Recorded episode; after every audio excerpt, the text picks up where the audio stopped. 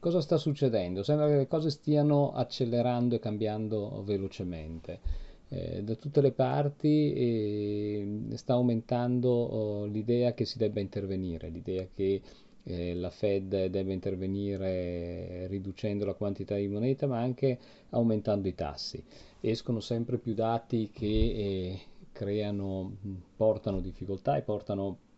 previsioni decisamente negative, sia sulle elezioni di Biden di metà mandato, che dovrebbe perdere a causa dell'inflazione più alta degli ultimi 39 eh, anni, che è stata poco considerata, eh, cosa per cui lo stesso Biden sembra stia facendo pressioni sulla Fed perché intervenga duramente eh, sull'inflazione. Nello stesso tempo a quanto pare ci sono anche dei riscontri eh, economici che non vanno molto bene riguardo il deficit americano, dove mh, eh, su richiesta dei repubblicani è stata fatta eh, un'analisi dall'ufficio eh, congressuale che ha stabilito che l'impatto dell'intervento oh, di Biden da 1,9 miliardi avrà un impatto non di 367 eh, miliardi come mh, aveva eh, sostenuto lo stesso lo stesso Biden, ma nell'arco di dieci anni avrà un impatto di 3.000 miliardi, cosa eh, quindi ben, eh, ben, differente, ben diversa e decisamente preoccupante. Eh, dall'altra parte eh, anche in Europa iniziano a esserci indiscrezioni dove eh, la linea che sembrava dura, ferma della, della stessa BCE sembra che possa uh, un po' cambiare. Eh, d'altronde se eh, inter- dovesse intervenire a gamba tesa la Fed è difficile che poi l'Europa possa rimanere ferma a, a lungo. Ed ecco che eh, la Reuters ci ha, ci ha, detto, comunque ci sono indiscrezioni da più parti, dove sembra che,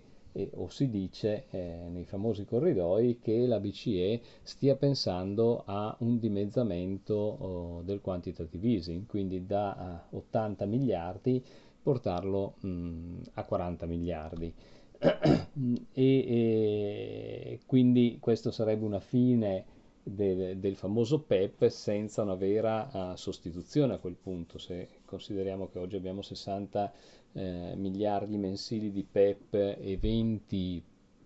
di quantitative easing, eh, ridurre a 40 vorrebbe dire quasi eliminare il PEP senza sostituirlo o sostituirlo solo in parte e, eliminandolo. Comunque di fatto sarebbe un dimezzamento e, e per la fine del 2022 l'inizio 2023 invece un possibile aumento dei tassi.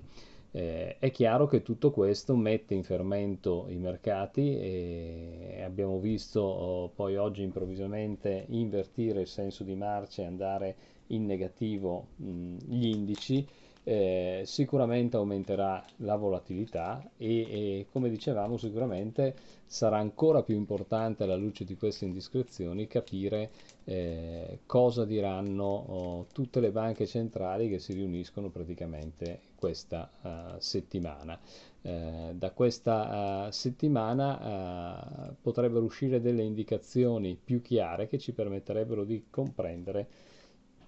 cosa uh, potrebbe succedere e in che direzione potrebbero andare i mercati. I mercati. Alcune scelte sembrano obbligate,